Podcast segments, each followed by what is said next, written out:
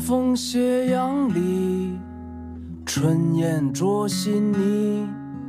电线杆子老槐树下，街坊在下棋，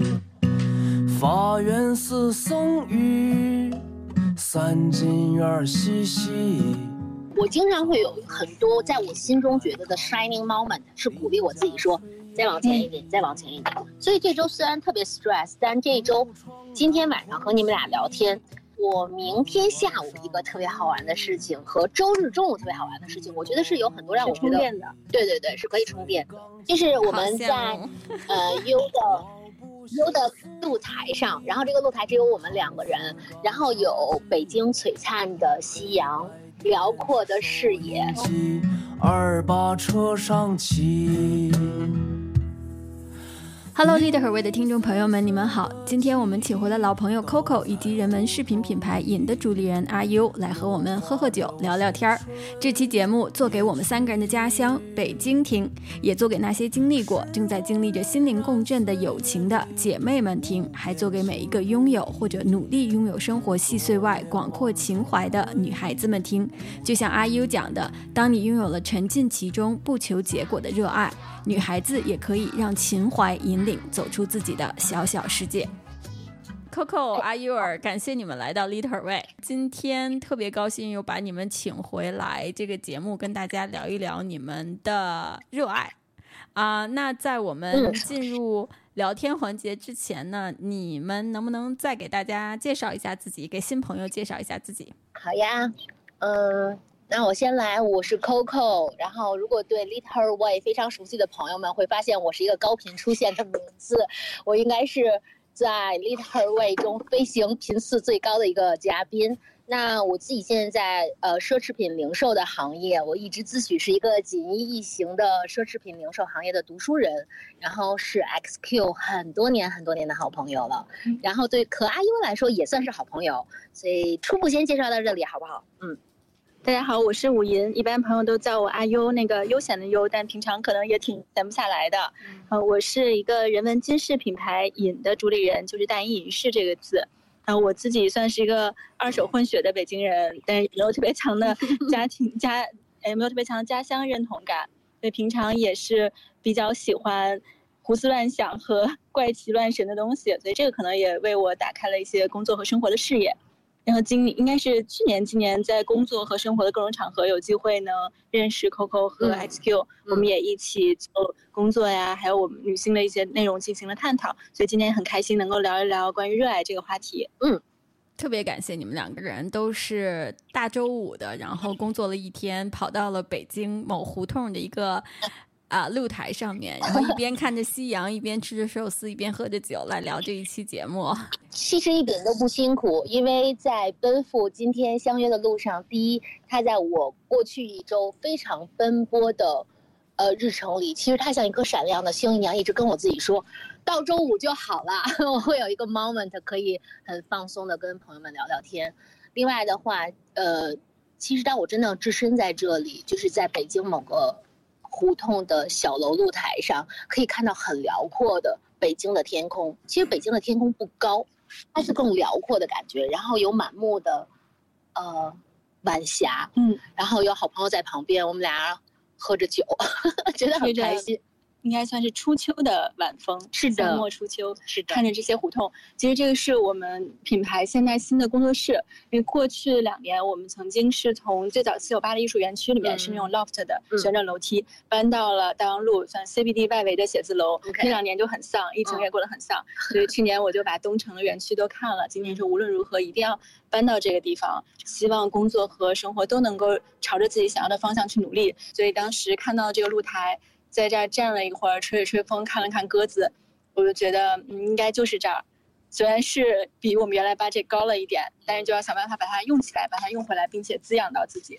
好开心，我们一定有机会再回来。嗯、X Q， 等你来北京的时候，我们相约。好吧，我坐在某一个呃香港的这个 apartment 里面，然后自己一个人喝着酒，对着电脑来录这一期节目，我觉得自己好可怜。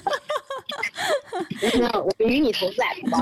我觉得我们三个人好像都是都是北京人，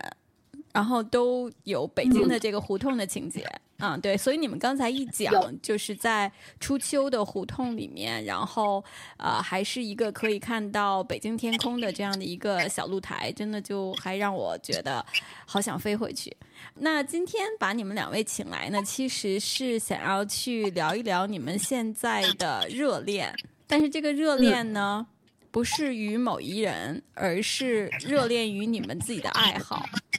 啊。嗯，对，所以要不然先聊一聊，就是现在 Coco 还有阿悠，你们都在什么热爱中？就是花很多时间和精力去做的，跟工作一点关系都没有的事情呢？如果是用 relationship 来比喻的话，我觉得最近跑步是我的新欢，嗯，就是我大概一周的话，呃，如果没有受天气的影响，我大概会一周跑四次到五次。跑，呃，对，我喜欢，我喜欢在户外跑。嗯，然后其实呃。优和 X Q 知道我整个生活强度，嗯，就工作强度是很大的，嗯，其实有的时候也很疲惫，但是你总会觉得说你身体的深处有一个声音，有一颗洞在跟你讲说去跑跑，嗯，就是很开心。所以最近跑步是，尤其是户外跑，对我来说是我特别特别愿意去花费我的时间去专注沉浸的一件事情。优呢？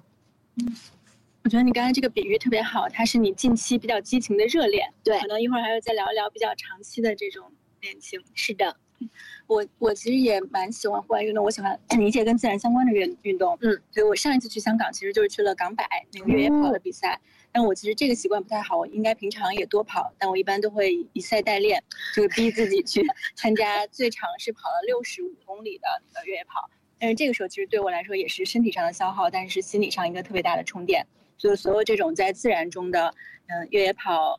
滑雪、潜水都是我特别特别喜欢，能够跟正常的城市的人生去产生一个非常不一样区别的。除了这个之外，还比较看上去比较反差和割裂的，就是的确蛮喜欢所有文艺和商业的结合。嗯，我可能上中学和包括大一的时候就开始看，当时有一个杂志叫《第一财经周刊》。嗯，我大概有两米的两米高的《第一财经周刊》的书。Can you give me five？ 真的吗？真的吗？真的是，我就一直在定它。嗯，是是。然后那个时候就觉得，嗯，商业可以是美好的，商业应该是向善的。嗯，我可以能不能用自己的创意去结合美好的品牌去做一些事情？嗯。但是本科的时候阴差阳错学了法学，嗯，我觉得还是没有办法帮别人在已经发生的问题里解决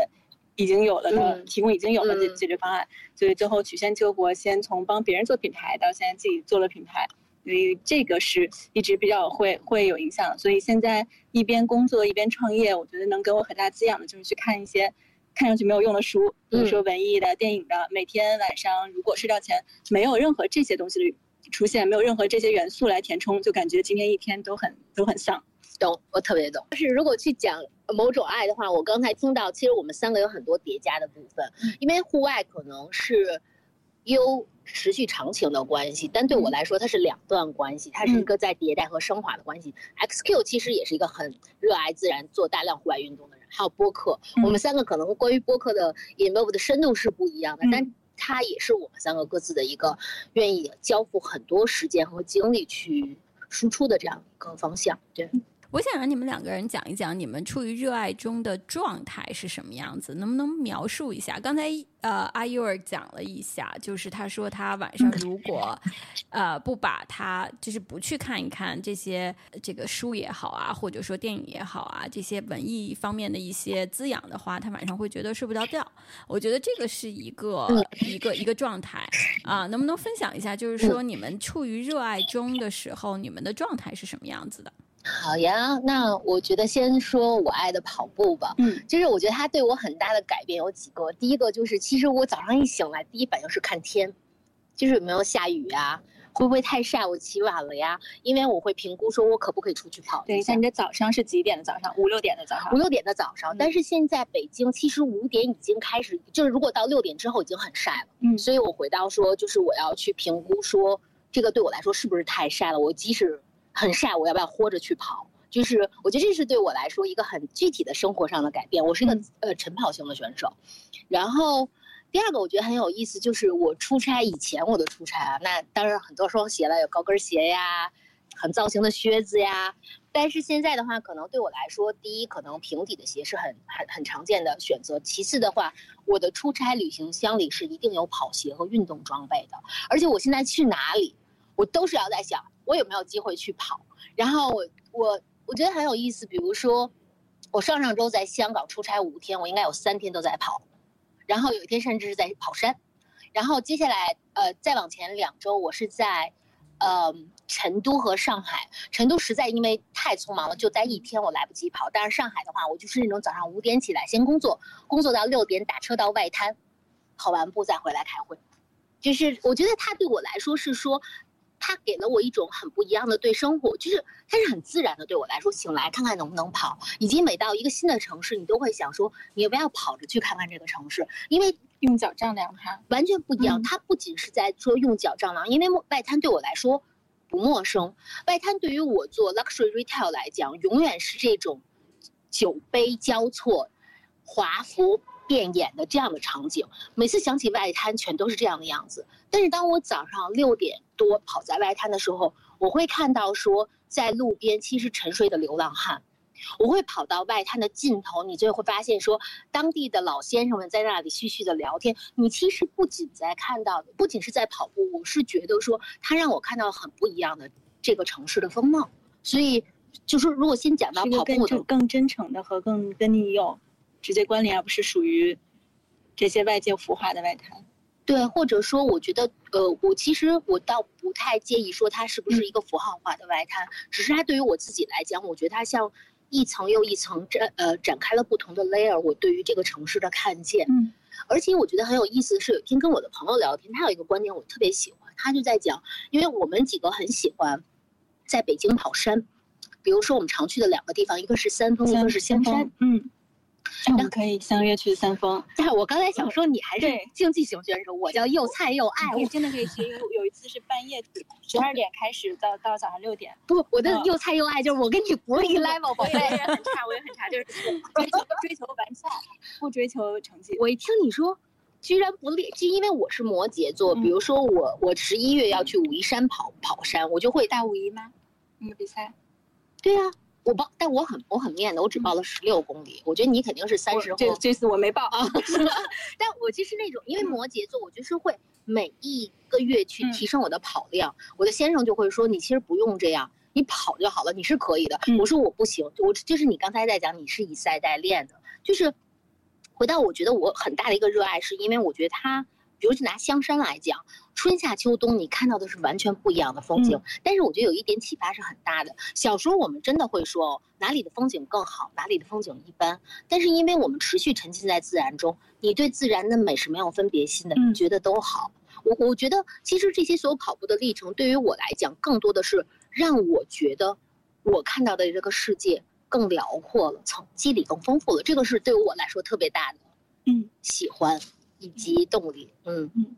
我觉得我们今天聊这个话题特别好，因为它并没有强制要求我们俩说这个热爱你要为它投入和付出到什么程度、嗯、以及要达到哪个专业的程度，不然我就都没法开启这个话题、嗯、因为的确是你说那些专业比赛对对，就的确是不行，但有没有为它付出额外时间和精力努力肯定是有的。比如你现在其实你从我觉得性格决定命运、嗯、星座也可能决定性格、嗯、比如你是这样一个非常努力和做计划和一步步进步的人，嗯，我可能从小学的时候，我会对某一个东西短期特别热爱和上头，嗯、然后我会通宵达旦的，真的是，比如说两三天不睡觉的去研究它的好多东西，把它一下 get 到特别深的了解、嗯。但是我可能也会过一段时间，我觉得我我 get 了一些，我可能又对它冷一点，嗯、过一段时间再去找回来。嗯，所以对对跑山这件事也是一样的，不管是我日常不太训练，但有时候又很激进，嗯、包括你说去三峰，我最激进的一次就是半夜十二点。跑到早上六七点，然后你才会真的发现，原来三点就开始天亮了。原来半夜跑也得带防晒霜，啊、原来小蜜蜂是早上才出来的，半夜只有蜈蚣和和蟑螂，就会也会对这个世界和这个城市有新的认知。嗯、但但是就是你把时间花在哪里，时间就会回馈你什么样的一些东西。嗯、所以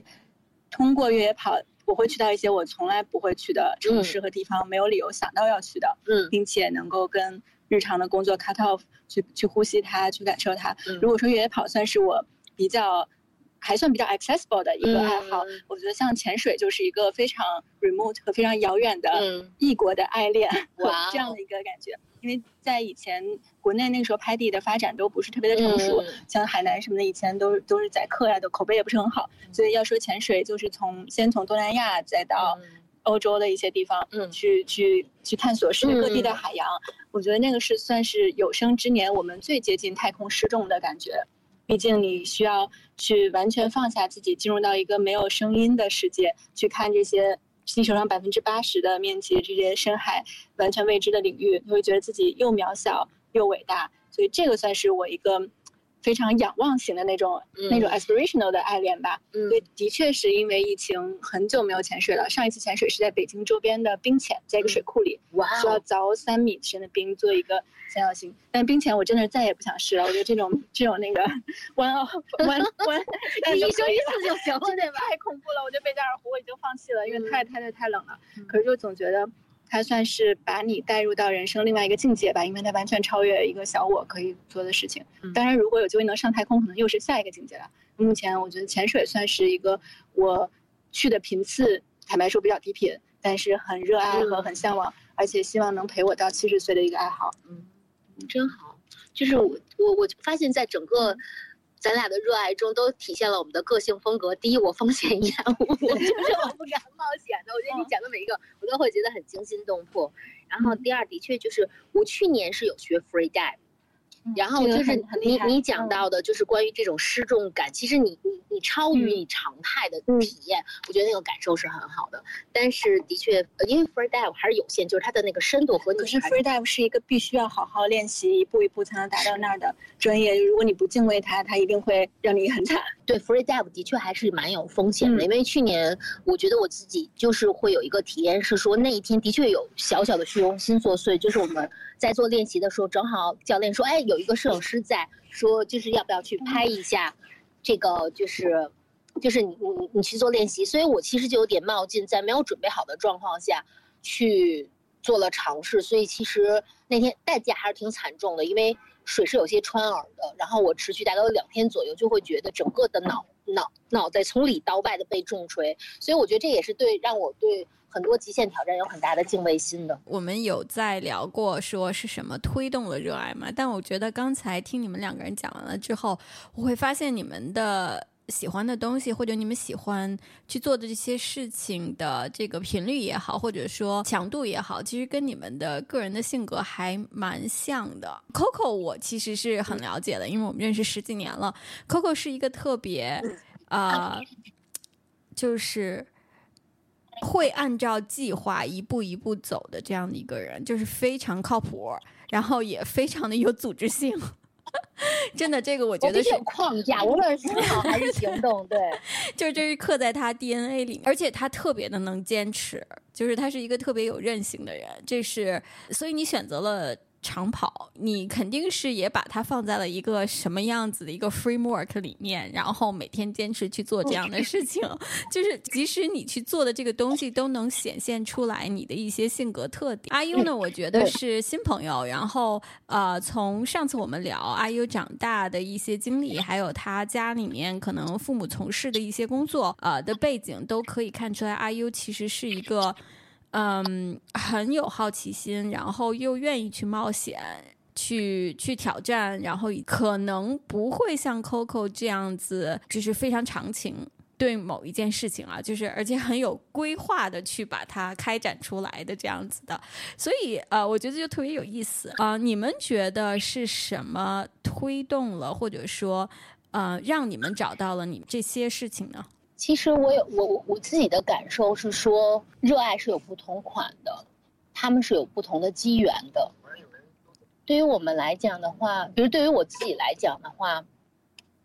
比如我拿播客去做一个例子来讲，嗯、呃，我们的播客是在二零二零年八月去开始启动的，我根本没有想到说我能现在几乎做到八十多期了，就是其实大家也能想象说。即使我们是特别简陋的，就是我们三个人自己做 note， 自己去做剪辑，但是在三个人都非常高频工作的状况下，能两年多的时间做八十多期是很不容易的。嗯，那我自己觉得这份热爱的持续推动背后有一个很重要的元素，就是和你同路的人，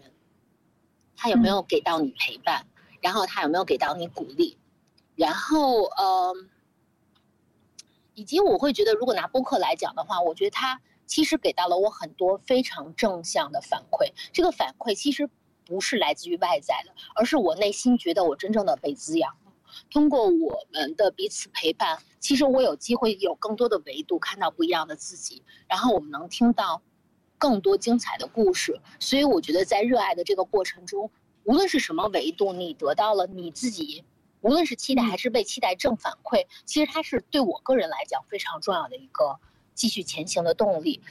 嗯，我先说到这儿，因为我发现我话还挺多的，不能老说。对，我也在感受。我就觉得，比如说咱们俩对不同的热爱，或者哪怕是同样的一个事情的热爱 approach 的方式是不一样的，但可能它也没有对和错，但的确会会带来不同的结果和给自己的反馈。嗯，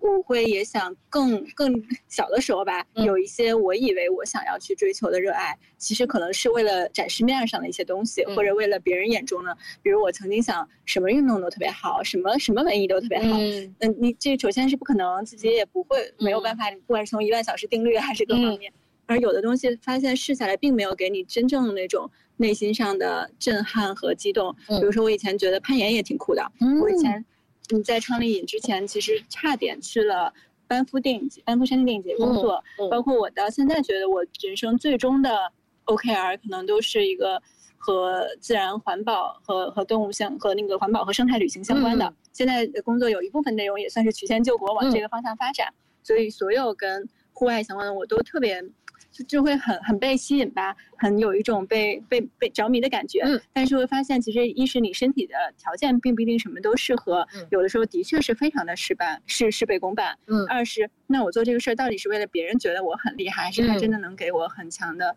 能量和和力量，就慢慢的就会剥离很多这些东西。嗯，试了很多事情我会去愿意好奇心出于好奇心去试，嗯，甚至去去为了就的确也有虚荣和打卡的时候，但越来越发现我并不需要这个技能点，嗯，我甚至有的连试都不不需要试，嗯，有的我也大方的承认我就是一次性的体验，对，但有的我是尝试之后接触之后，我愿意把我人生重要的时间和精力 commit 给他，嗯，我觉得到这个时候他算是逐渐的从一个测试变成一个热爱，对，还有一个逐渐意识到的事情就是我以前会特别在意别人说，包括有有。以前有有跟前任一起去做一些事情，嗯，然后他这个事情到底是因为我们俩当时一起去的，是他带我，还是这是属于我的？嗯，其实这个也经过被、嗯、被别人 challenge 和自己内心的挑战。哦，我发现有的的确是陪他或者因为他开启的，有的是的确最后他完完全全变成了我的，比如说潜水。嗯，所以我也我当然也很 appreciate， 可是到后面就会。完全不需要任何其他的人，我也不需要跟朋友一起去，我都能自己非常享受这件事的时候，它就是一个真真正正我的事儿。像潜水和滑雪的确就是，包括自己去看电影、去看书、看展，这些也都是，就算当然一般朋友还是很那个了，但就算没有朋友，我自己也非常快乐的。它它才是真真正正属于我的热爱。对，这两点我特别想回应，就是第一在，在就是当然之前可能没有那么系统和梳理过，但是的确在。我觉得什么能称之于热爱的话，第一它是要有时间的维度的，就是我这于我个人啊，因为我可能非常土象，就是我会觉得它还是要有一定的时间维度的，因为它就这个是我自己的感受。第二个我其实很同意，就即使像播客我有微微和柴，但是我觉得播客于我是表象，其实它背后的是说我始终是对于自我的沉淀及表达有巨大的热情，嗯，那么我知道说没有播客我也可能会选择另外一种方式去做，嗯，所以我很认同你说的那个，就是说如果你很笃定一件事情的话，那它另外一个 golden 的标准是在于有没有旁人你都去做，嗯，因为我记得去年年初的时候大年初五我邀请了一票我的女朋友们，因为我跟他们说我很想试试现代舞，所以我们就专门做了一个我的女朋友们的工作坊，请老师们教我们跳现代舞，嗯，然后大家都说嗯真的很好真的很好，呃但是其实一年多下来我是唯一坚持的那一个，以前我也会喊说哎你要不要去跳你要不要去跳，但是我后来会发现说其实不论有没有朋友，但是对就能够同行，但是如果是我想去我一定会去，就像早上跑步一样，就是没有人同行你也会自己去做，因为这个更多的好是你对于你自己内心呼唤的一种。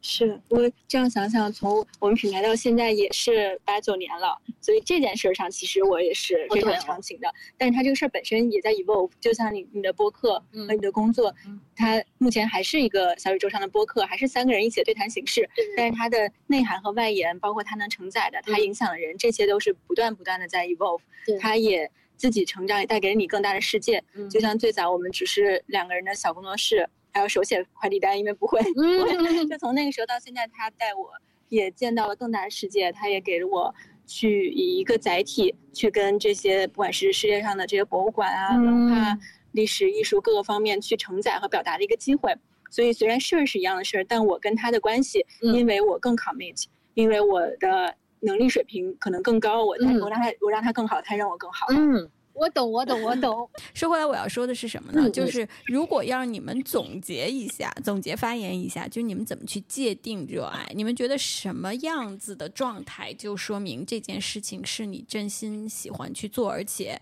可能它是一个很长情的呃，这样的一个坚持。刚才于我个人来讲，刚才我谈了两点嘛，一个是时间的部分，一个是你你哪怕是孤身你也要去奔赴的部分、嗯、然后我觉得其实于我个人来讲，可能还有一个 point 就是在于说，我觉得即使他需要克服重重的挑战和困难，你还是要奔赴的、嗯、因为有些热爱你看上去是很显性的它的挑战，比如我们去讲呃越野跑，我们去讲、嗯、呃攀岩，它是显性的困难、嗯、即使像乐器这种就是你练也很受打击。对 对, 对，然后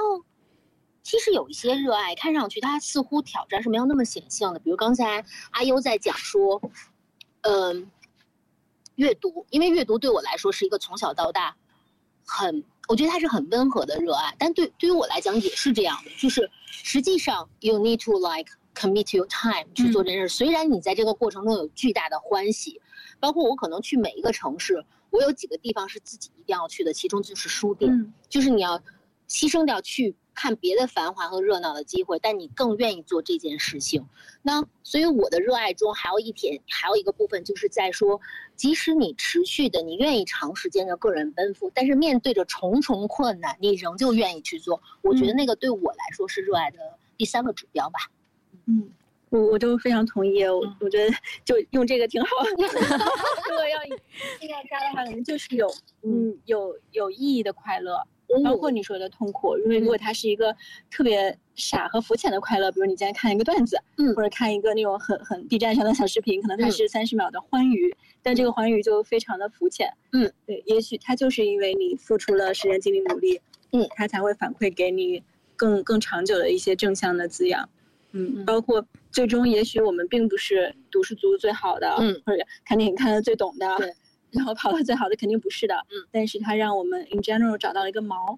我特别懂，嗯，我特别懂，就是因为我会觉得这个是一个，我我不知道优是不是啊、嗯、我觉得我从小到大那个感受是说，我越来越偏好这些通过我自己自身的历练，通过我自身的努力、嗯、进而看到它承载的美好和意义的这样的快乐、嗯、你说现实在现实的真正的生活中有没有那些 moment 说我就是一点点的快乐就好呢？一定有的，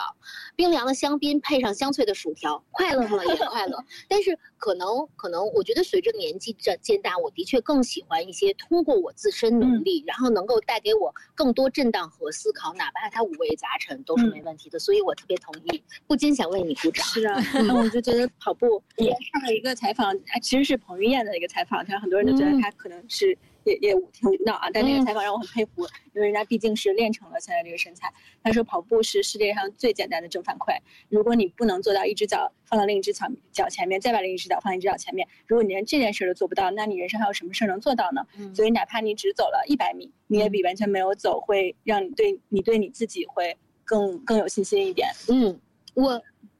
所以我我就是最近，你不是看到我小红书发开始重拾长笛嘛、嗯、我是小学的时候学学到初中，中间就放弃了，中中间就没有再正式学、嗯、然后大学的时候又当时还吹过几次吧、嗯、后来就完全忘了，所以你今天问我指法啊这些我基本不记得、嗯、但是我手放上去的时候是有肌肉记忆，包括还有一个小时候小小指够不到，手指都有点骨头变形、嗯、所以现在你就刚开始重练的时候非常生气，就非常 frustrated， 说脑子也跟不上，手也跟不上、嗯、然后什么也记不住，婆也记不住、嗯、嘴也跟不上，就会非常对自己的生气。但是呢，反过来又会想呀，进一寸有一寸的欢喜。那我我就是希望能够通过它，现在也不算太晚吧，可能还能活个三四十年。今天再练，总比二十年之后再拾起来会会更好一点呀、啊。嗯，那也许它就会成为我，我我我需要付出行动，把一个遗憾变成一个。我说起来哪怕做的不是很好，我起码也已经做出了一步的一个热爱，在你心里历练飞扬的一个小旗子。嗯，对，我我我很懂，因为呃 X Q 在讲说他不知道我怎么就这两年就是在跑步这件事情上，就是似乎在一个很持续自律和 enjoy 的状态。嗯、其实呃如果之前听过 Slide Open 的小伙伴们可能知道说，在我是一个特别爱写 New Year Resolution 的人但是其实在我很多年的 New Year Resolution 上大多数都能完成，但有一条一直完成的不怎么样、嗯、其实它是持续的锻炼和身材的管理。我我我其实就是因为我内心是相信说，如果你真的渴望一件事情，你真的会为此付出的。所以在两年之前，我很认真的说，尤其两年前，我们其实面对了很多外界的不确认、嗯，对吗？那么当时我就是跟自己讲说，与其你受困于所有外界的不确认，就有点像刚才你讲彭于晏讲到的是、嗯，你只需要专注在你每往前迈一步。嗯、那么我在我在重启运动的这件事情上，其实是因为我会觉得它比简单的少年时说。你去跑吧，或者你去减肥吧。它它对于我来说，人生的意义是多了一重的，是在于说，王 Coco 在你，在你说面对很多你无能为力的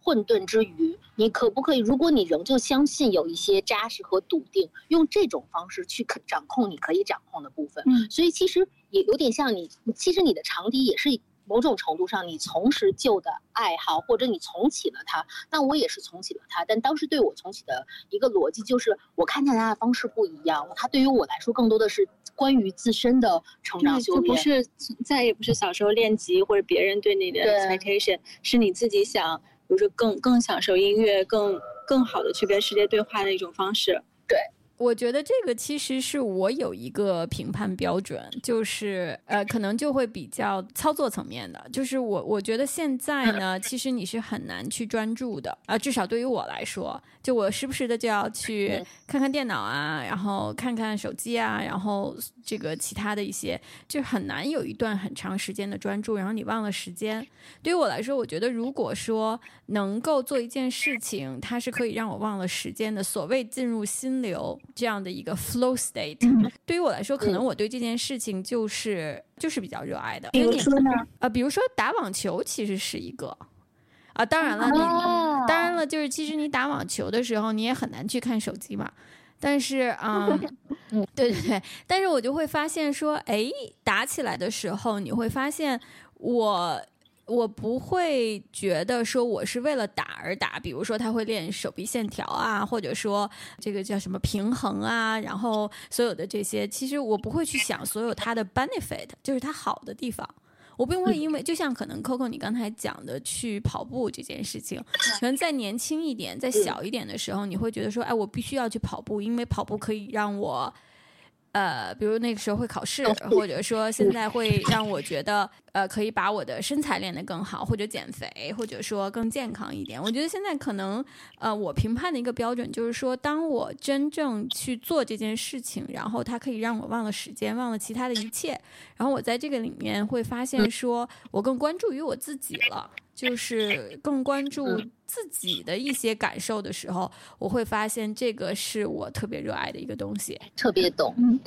嗯，这我突然意识到，我发现我们说的热爱好像可以非常非常粗糙的分成三个方面。嗯，第一个是这种嗯体验上或者是肉体上的反馈，第二个是精神和心理上的反馈，嗯，第三个其实我们刚刚都还没有来得及聊，就是更利他的这种热爱。嗯，比如说肉体上，我们不管是运动、跑步任何形式，它让我们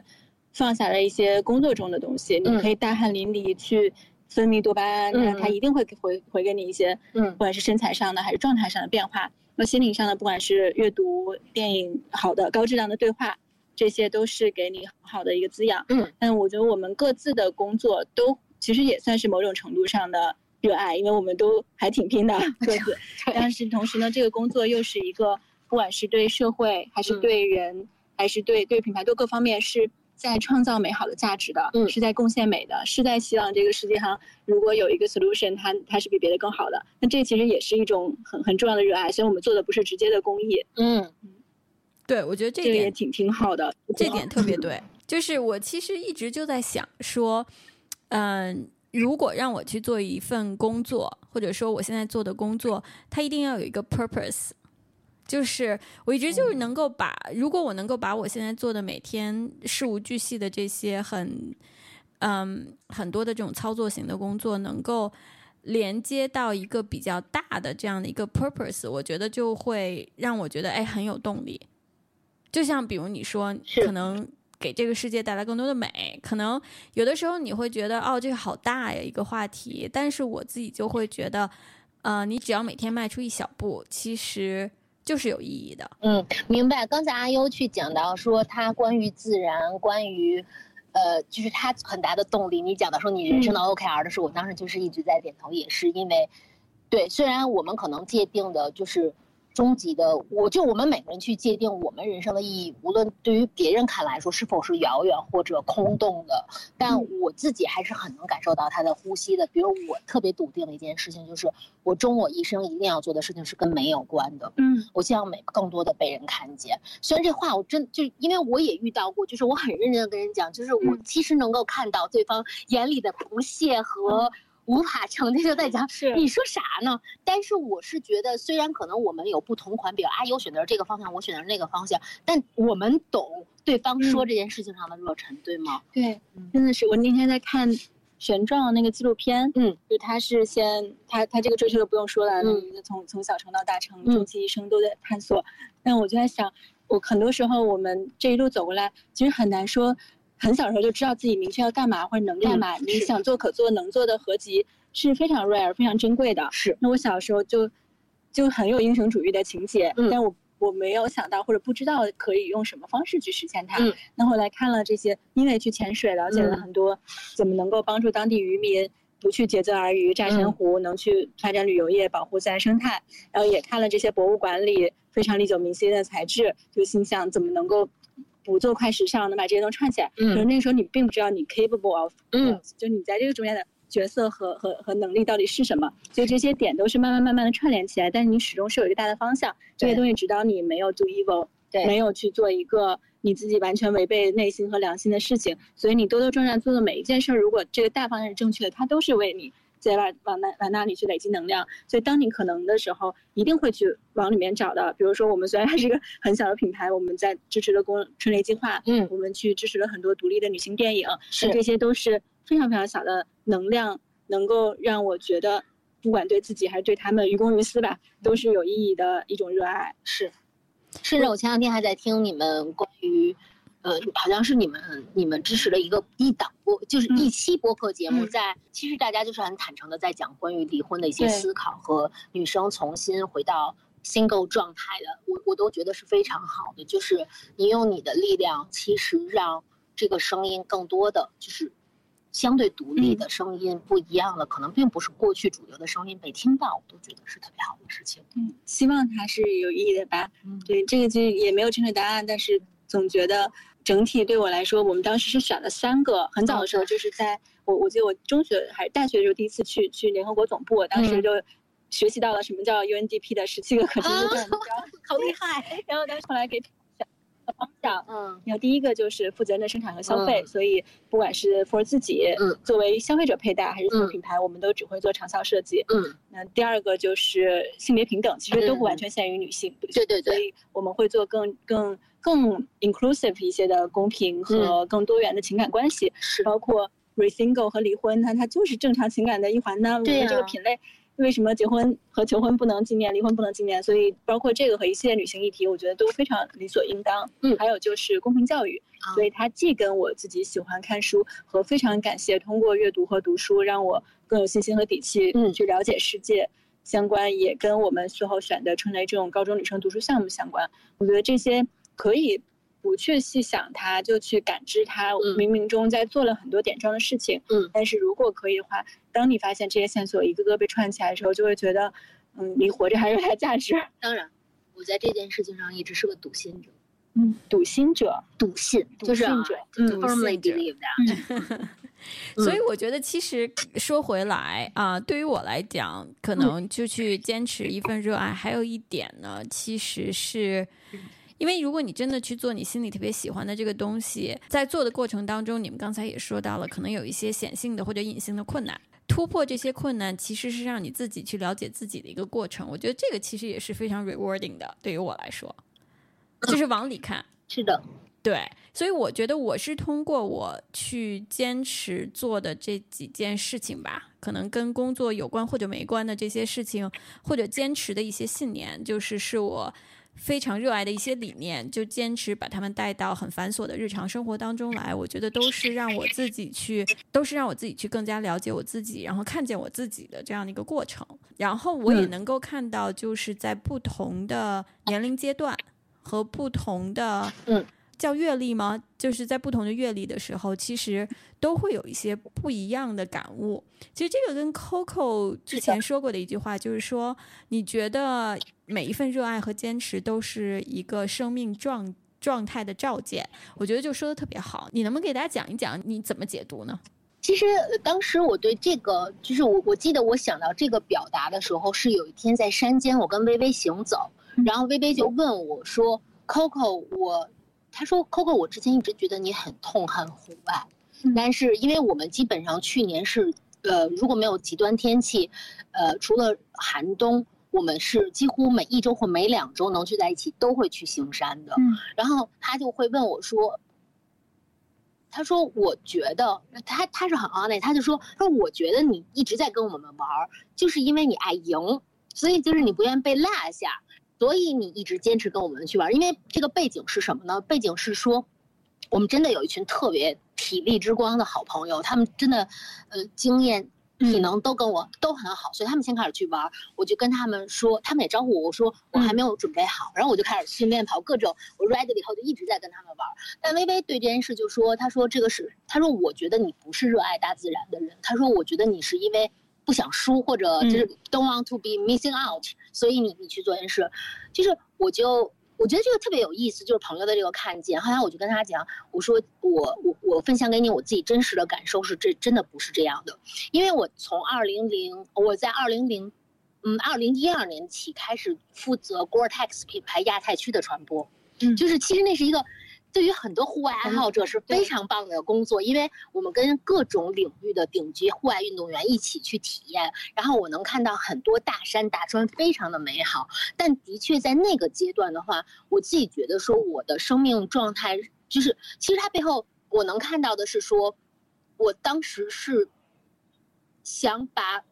因为它是我的工作，而且的确。我想很 honest 的承认，当时可能在我的工作环境中有一个人持续带给我负面的影响，所以他有点其实移情到这件事情上。那我对于户外是很抵触的，基本上在我自己的私人时间中，我的态度就是不要再跟我讲户外。就是我记得在那段时间中，我大量的去阅读 luxury 很多很多的东西，但是反而回到我跟我跟微微去聊，是说我觉得非常有意思的是说，反而在。离开 Gore-Tex 更多的进入到 luxury retail 的这个行业中，我的感受是说，在我的日常工作中，我需要太细节了，我需要太精致了 I need to pamper myself 到非常非常细节的部分，但是我觉得它某种程度上也不是真实的我、嗯、很多时候我特别渴望周末去跟我的朋友们走在山间，自己甚至和大自然的山水融成一体，感觉整个山是一个花地毯，我就是花地毯中的一个小纤维。然后我会觉得那段时间我老跟他们说一句话，我说 We need to go somewhere big to make yourself small， 就是我觉得你要去看到辽远，去对冲我真正日常生活中基于我的责任去对去无比的细致、嗯、所以我觉得其实第一个它简单的去照见的是我在生命不同的状态，我我因为简单讲是说，因为工作的对冲选择了不同的爱好，但是它其实进一步我也能让我看到我自己的成长，是在于说我更多的理解了，呃，我更多的理解了我和自然之间的关系，以及我更多的能够理解到自己当时的抗拒和我此时的开放。我觉得这个对我来说是特别好的，所以我我跟我跟 X Q 有一天讲起来那句话，是因为他们是一张一个钥匙，因为对我来看的话。每一份热爱，可能我更多的还是一个二元论者。我觉得就是说，基本上我看到的，我每一份热爱，它总能让我看见自己和看见世界，而且它也不是一蹴而就的，并不是说之前那个时候抗拒有他当时抗拒的理由，对，但他并不是一个绝对的仇恨和不喜欢，只是当时那个外部环境造成的。对对，机缘还没有打开。嗯，又有类似的吗？长笛算是一个。嗯，小的时候会会觉得也倒也不是个负担，但他肯定是更多为了别人、嗯、和那个时候自己还没有感知能力和技巧到一定阶段、嗯、能真真正正 appreciate 他带给我的反馈和力量。明白。但我肯定是有过你这个想想赢的阶段的，就就肯定是有过各方面是。明白。嗯，所以现在比如我我去参加越野跑，我真的是不 care 任何的结果，明白。但我的确是会尽量逼自己跑完，包括有一次都都脚瘸了，所以可能也也不一定好啊。嗯，但是，嗯，这个对我自己的要求就是，能比之前走得更远一点，明白。能不要轻易放弃，明白。明白。其实 Coco 你还说过，热爱是对于我们自己的庇护。嗯嗯，你为什么会这么说呢？对我，我其实。我我觉得其实我关于这一点核心的感受是来自于阅读给我的感受。我经常会觉得说，阅读无论是读，就是无论我想读的那个彼时选择的那个书是哪一个类型，我经常觉得说，当我打开了这一本书，那一页，我喜欢看纸质书啊，我觉得那一页一页的书卷，我觉得他们像一层的温柔，就把我和这个世界隔绝了，然后他帮你用你的想象和他人的文字去构建了一个个城池。这个城池的话是基于他人的描述，你的顺着他的理解，但是在一层层叠加的是你自己内心很多事情的坚定、嗯、你对于你不喜欢的坚定，你对你喜欢的坚定，你对于你自我的坚定。所以我觉得我会说到那句话，真的很多时候我都会觉得，无论这个等，就是我们有的时候会卡在，无论是咱们去讲航班延误有多么漫长，或者很多时候我作为妈妈嘛，有的时候我可能不得不在什么课外班等待女儿、嗯、但是我觉得只要有一本书陪伴我，我觉得没有关系，我立刻和那本书构建的城市搭建了属于我们的宇宙。然后所以就是我觉得很很客观的具化环境上的庇护，以及长久上让你更加看到更丰富的世界，了更加了解自己，我觉得这都对我来说是庇护。所以其实阅读是让我开始展开对这件事情的认定的。嗯，我也是，我也是特别喜欢纸质书、嗯。以前还是有用过 Kindle，、嗯、但现在尤其是有了多抓鱼之后，这是我也是完全都是在在买纸质书。而且我我是一个基本不用抖音和这个任何这些短视频人，我有时候会特别害怕。我觉得我我当然有时候我会看一点猫猫狗狗啊，嗯、就这种比较温馨和苏醒的、嗯。但是其他时候就会觉得我我是在别人，呃，为了刻意娱乐制造的一些杀杀时间的，嗯。嗯也不能完全叫垃圾，就这些里面去消耗了自己、嗯、但是我如果是读好书，不管是更偏文艺向的经典类的、嗯、哪怕是一些科技或者工作类，那起码我是在 accumulate 一些好的东西。对，所以就会嗯，你知道这这一分一秒你自己跟自己的时间是在是没有白费的。是的，而且的确就是我我觉得咱俩在社交媒体上的感受也是很像。我觉得阅读对我来说是更多的自己掌控，你打开了一扇门，你去纵深到了一个很深的旅程，然后你在这个过程中持续看见、思考、回应、嗯、去叩问。但是因为整个 social 环境，我还是觉得它太平面了，然后你就会容易沉湎于这种平面化的快乐。嗯，而且我我小时候是一个特别不不爱在自己的生活里为自己的事儿哭的人，嗯，就是但我会我一看电影我看书我就特别容易哭。我以前看看特别小时候看那个《一封陌生女人的来信》，嗯，就把书都哭湿了。但是现在你今天重看一起，一下就看觉得这个你的价值观好像也不是很当代，但是就是因为你在别人的别人的壮阔的人生中已经感受到了原来经历过这么多家国情怀的历史的考验，嗯，然后非常 stretch 的各种感情的波动，嗯，为他们把他们的人生和和眼泪流光的时候，就发现自己生活中很多事实就更容易接受，更自洽自在一点。嗯，对，特别对。嗯，就是这也是一种庇护吧，就是当我们困顿于很具化现实的一个一个挑战的时候，书也是能让你看得更加辽远深邃，和更懂说它沉重背后的意义。嗯，是，我就有一个纪录片，你可能也看过，叫《但是还有书籍》。哎呀，我太喜欢了！哦，其实说来跟跟人家比起来，我有时候都不好意思说我热爱看书和阅读，因为我觉得我们身边女性大部分都是比较热爱阅读的。但是那个里面的人是是真的为为翻译、为做一本好书、为这些付出了很多实质的努力，我们就只能通过买书来支持了。对，包括最近不是文头沟那个大雨，嗯、不知道你有没有看新闻？北京暴雨，中途网还有很多地方的书的这些图书馆的那个仓库都被淹了，嗯，所以有很多人集体去帮助。嗯、我觉得这完全可以直接拍成第三季的故事了，怎么去在这个时代还保护纸书，通过它流传下来一些好的故事，就真的特别特别动人。哎，我特别喜欢那个纪录片。如果此刻在听的听众们，大家真的可以看看，我觉得它还是让你看到很多。坚持和热爱，真真正正坚持和热爱，对，就是很很单纯、很热爱的灵魂。嗯，不过有一个观点，我羞羞有点不一样，嗯、是因为我觉得我的确是又菜又爱的代表。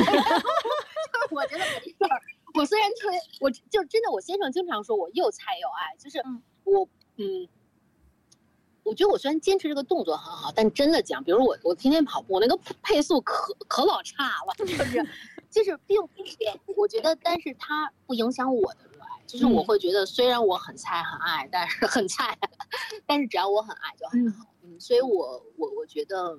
这点上我我自己可能觉得倒也没关系。嗯，就是因为我我在讲说，因为今年我其实考了两个考试嘛，嗯，然后呢，第一个考试是清酒历酒师的考试，然后呢。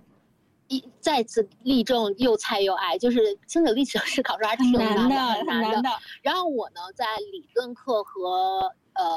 具体操作和营销上得分还都挺高的，就是应该是超越平均水平。嗯、但我折在了盲品，我就想说啊，但它虽然我折掉了，但是它不影响我对这件事情很很大的喜欢。嗯、然后。红酒考试的话，其实我我学的就听上去红酒考试，但因为我学的是 W S E T 二级，就很入门的级嘛。但是我觉得，呃，我在课堂上学习，包括真的很苦，因为我频繁出差，我在出差飞机上都是一直在看书，以至于旁边人都会跟我搭讪说：“你在考什么考试啊？”就是因为因为因为我已经。我我真的是人过中年，就是重新上文化课的，而且其实它的考量非常大，是的，就是我认真到拿表，但是你会发现说，你看着所有的体系做和你把书合上，你能调取全部的信息是非常不一样的。嗯、我真的恍然回到了高考的感觉那段时间，所以呢，考试就是呃 W S E T 我还是通过了的，然后就是嗯，并不是很优，就是说最优秀的那个等级，嗯、但是我自己觉得说那种。我不知道阿悠有没有那种，就是其实有的时候在这个过程中，你会有狂喜感。我觉得我有点开心的开了花了的那种，但只有我自己知道。我哎呀，我挺明白，因为、嗯、我们有一个系列是跟围棋相关的，嗯，然后我我自己其实我我姥姥也下围棋，基本上没来得及教会我，嗯、然后我下一点点国际象棋，但下的也非常非常差，嗯，但是自我在我自学的时候，你就下的会非常生气，你会意识到自己性格的很多短板，比如说你不舍得让最厉害的皇后出去，因为怕她。被干掉，就各种各样的问题，就会大局观什么的。嗯、然后我们这个系列最近也在找一位职业三段的女棋手，嗯、再去跟她交流，嗯、做拍摄和做一些活动和内容。嗯、其实她职业三段，而且还是全国混双冠军，已经很厉害了。嗯、可是说实话，她的职业生涯也就是到这里，因为你不可能再升段，再进入最顶尖的，然后在最顶尖的人类和阿尔法狗之间也有也有区别，所以在这里智力的极限就会让你非常的沮丧。人和人之间有智力极限，再往上走也有。无穷尽的攀比和和优优秀输赢之间的区别，但是如果你只是 enjoy 今天，哎，好像有一局小小的会议，嗯、不管是跟机器、跟跟有在线的游戏，还是跟一个好朋友一起，嗯、啊，你就发现啊，这一步好像好妙啊，它是放到这里好像可以提一个子，嗯、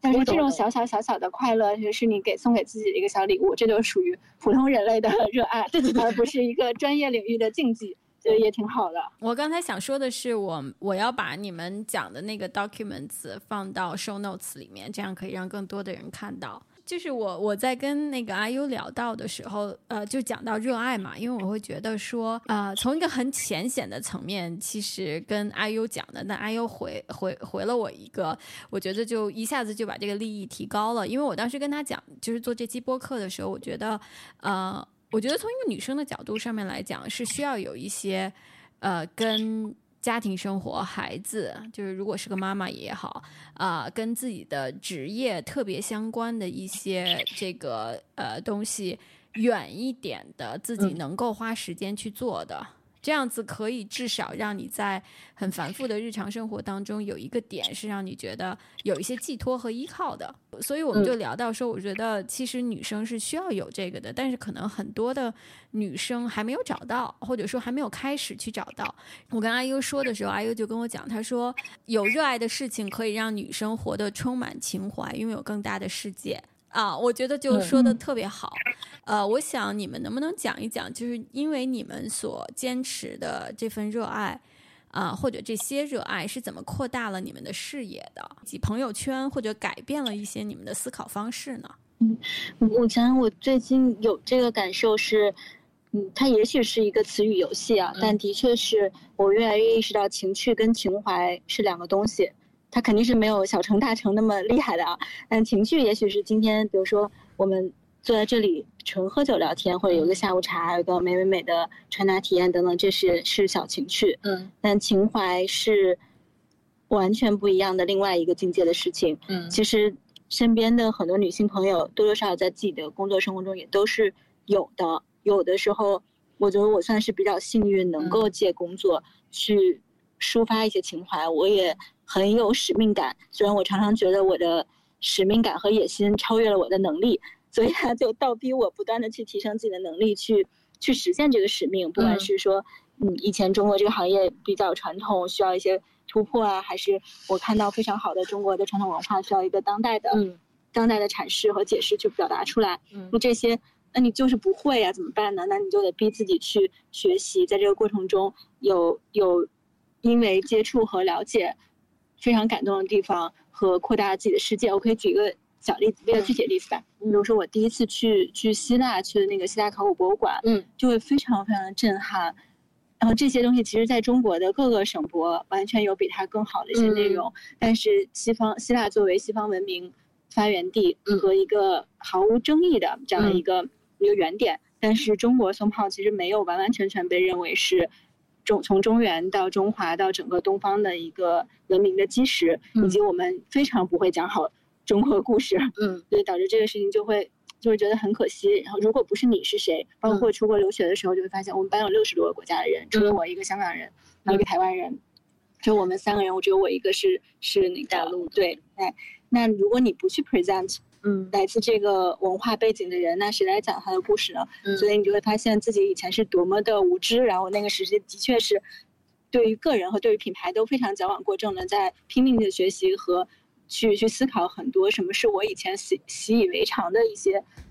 关于中国，比如说嗯，许多人老师中国文化的精神，嗯，这些东西其实我们知道，只是以前我们没有意识到或没有感知到。嗯，对，包括因为我们是在北京嘛，嗯，所以你无形中就会被很多所谓帝都的一些规制所影响了。嗯，所以后面去了泉州，去了去了西域，去了去西藏，去了很多地方。嗯，你就会发现那个时候，因为你足够的强大和自信，所以你会非常海纳百川，没有任何东西是必须按照某一个形制来去搭建的，嗯，完全可以在一个一个非常天主教的东西融合一个中国传统的建筑。嗯，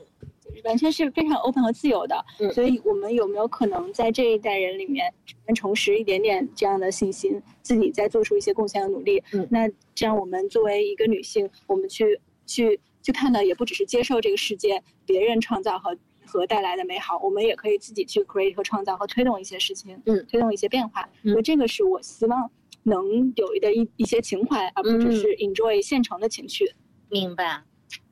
首先，我觉得情怀情绪这个概念特别好。嗯，我在另一个特别智慧的人的跟他的对谈中也听过这个概念。嗯，然后我觉得，嗯，我我我觉得，嗯，优讲的部分我，我其实是非常理解和认同的。我觉得我自己的，就是如果去讲我自己热爱，对于我很多的的 benefit 来讲，前面我也讲过了关于看自己和看天地的部分。那我就是如果把它落在很具化的部分，比如说仅拿我的红酒学习来讲的话，我是觉得当你相对沉浸的去进行这门功课的学习，你其实才能你能理解说仅仅是作为红酒的这样的一个载体，它背后承载了太多的内容，就是一杯一盏背后其实是很多家族、嗯、很多风土、很多经济动荡背后的逻辑、嗯、所以你对于这个世界的认知多了一个角度去切入，同时它能够帮你牵连到很多不一样的领域，我觉得这种碰撞是非常 amazing 的。比如说我在大概是今年有一个机缘的话，我去一个，就是因为我前面学了清酒，后面学了红酒，然后有一天他这个很有意思，然后他们就让我猜酒，是因为他们那一个晚上喝的所有酒都是用清酒顶级的，比如真诚酵母、熊本酵母，但它酿到酿到的是葡萄酒。其实你你才有我，我觉得如果没有之前的学习，我不能懂这些呈现背后的珍贵和美好。嗯、那我觉得这个对我来讲是非常有意思的部分。同时的话，比如说红酒的学习，我觉得还有一个挺有意思的是，因为我当时是在龙凤学的，所以我就机缘巧合就认识了龙凤的创始人、嗯、那个女生是一个英国的女孩子，这么多年在中国去做做做做教育，但是我们俩聊下来反而她是一个，她的框架是一个，她持续在做红葡萄酒的教育，但她的逻辑是在于更洒脱的人生和自由的灵魂，就是说葡萄酒你对可乐也可以喝，你对果汁也可以喝、嗯、就是你在进入到一个规则和体系再跳脱出来，就是特别好、嗯、因为这种这种有点像我叫 sprint， 就是像冲刺一样的密集的学习，但是你能快速的，其实，呃，对于这件事情建立体系，但是你也有可能有机缘和非常顶级的选手去跳脱出很多层面，基于他的积累去进行对话，这对我来说是非常非常有意思的生命体验。因为可能对于我来讲，我人生中很重要的一个概念叫做体验，我非常希望最大化的去做这些体验，所以这些都是我我的热爱带给我的。无论是说这个体验是很真实的体验，还是通过阅读构建出来的理解上的体验。比如我们家有一大溜的书是关于吃的，因为我在我有菜谱，然后有厨师传记，有厨师的各种记录的书籍，就是非、嗯、非虚构的，就是因为从这个维度上的体验，然后我看咽个口水，是因为就是我会觉得说，他通过你的想象和理解，其实你是做了很多很多对于人生和旅程的理解。所以我我对我说的都小而小而微啊，但的确是我觉得我的热爱带给我的。我我能插播一个问题问 Coco 吗？嗯、你说，就是我想知道你自己这种热爱的状态对你女儿的她的生活热爱有哪些影响？因为她会 lead by example 嘛。其实现在我并没有觉得有特别显性的，就是我我没有。因为我并不会为这件事情做，但我的确印象很深的就是，无论是我清酒考试，因为像我清酒考试之前，我那我会两个周末把自己锁在家里的房间里一直在看书，嗯、然后中间我女儿就敲敲门过来说，我知道你工作特别努力，你也特别爱学习，她说我但是真没有想到你爱学习到这个程度。我我提这个其实不是想来跑话题，嗯、只是因为我看到你的 passion 和热爱的状态，我觉得是非常 inspiring 的。嗯，我我想象中它应该是会给你的女儿特别大的一个激励。你其实不是，是因为我先生是因为我我的朋友管我先生都叫一棵松先生，因为我先生人生的终极目标就是做古庙里的一棵松，就是古树。对，他特别淡薄，他觉得怎样都好，好所以其实某种程度上，我觉得我们的在一起，呃，对我觉得对我对大家都是一种 bless， 就是，呃。所以我先生是很淡薄很静的那个那一款，我觉得我女儿个性上更多的是像他，但我觉得也好吧，嗯、这就是这样。嗯，他也会找到他自己的热爱的，有一天。对对对，因为有时候我觉得我们更多的是一个载体，带小宝宝过来吧。嗯，对，跑跑题没关系，就是我们回来。这不算这不算跑题啊，这不算跑题，我觉得这个特别好，因为今天你们两个人其实之后都还有事情，所以我觉得我。下面再进入最后还有两个问题，一个呢其实就说到了、嗯、呃，因为我觉得热爱这件事情实际上是给自己打造一个精神空间，嗯，就是不管你热爱户外也好，还是你的一些呃读书啊，或者是任何的一些兴趣爱好，其实是把自己，就是刚才你们所说的这个庇护，就是把自己从、嗯、呃一些外界的不相关的这些跟可能对自己来说也不是特别的，就是有一些精神滋养的这些事情里面拉出来，拉回到自己特别呃能够进入心流状态的这样精神空间。对于很多女性来讲吧、呃、现在很多的一些社交媒体上面大家就会说，哎，你一定要成为独立女性啊！因为我觉得这个价值观其实还是蛮多元的，而且大家也都有一些，就是主流价值观其实也有一些很啊、呃、progressive 进步的一些地方，那大家就会讲要要做独立女性，那做独立女性呢，很多就会被翻译成或 translate 成说啊，你一定要有赚钱的能力，我相信这个是很重要的，那你还要有一个啊，你要自己去买一个房子，这就说回到了其实就是啊 Virginia Woolf 她曾经写过的那个 essay 嘛，我觉得咱们可能都读过，就是 A Room of One's Own， 就是你自己一定要有一间房间，但是我觉得那个呃，先不说那个那个是在一九二九年就写的，当时有当时的一些社会背景。那现在呢，就会被很多的媒体就把它 translate 成说，呃，就很 literally 就说说啊，一个 a woman must have money and a room of her own if she's to write a fiction。啊，就是说可能说啊，你你如果女生你要是独立女性的话，你一定要是个富婆，然后你至少有钱能养得活自己，然后还能活得特别好，而且呢你还要有自己的这个有自己的房子，有自己的空间，然后甚至现在我觉得可能也有一些人在说啊，我可以是有自己的小孩，就是所谓的去父留子啊，这样子的一些概念都会都会抛到了社交媒体上，好像这些就是独立女性的标签。但是可能对于我来说，我觉得这个独立与不独立和你的呃，你是不是在一段婚姻当中，你是不是有工作可以养得活自己，还是你可能靠家里面或者靠自己的另一半在一段时间内是来资助你的，还是怎么样，我觉得都不是特别重要的一个评判的标准，而是说你是不是有一个独立的判断和独立的精神空间。你们能不能讲一讲，就是可能会有一些女性听众会朋友会去说啊，你们可以有这么多的兴趣爱好，是因为你们在这个社会层面上面来讲是 you know 可以自己去把自己养得特别好，然后也是呃有钱阶级啊这样子的一个一个概念。所以你们觉得就是说这种兴趣爱好也好，或者说培养自己的这个独立精神的空间这样也好，是一个非常昂贵的选择吗？然后你们怎么看这一点呢？我其实在包括做 slide open 的时候，我都会比较 cautious， 因为我会的确会想到说嗯，我们我贝贝和柴，我们有机缘说大家可以能够有特别独立的时间，得到家人的支持，专门持续的这么长时间在工作之余去做播客，某种程度上我们是幸运的，因为我们有的时候会收到很多我们听众的来信，我们能知道说很多人在某种程度上面面对面对着生活的困境和很巨化的一个又一个挑战，如巨浪般一下一下打在他们的身上。所以我其实一般对于就是我会很小心的去表达这件事情的原因，是因为我还是想承认相对程度上我们是幸运的，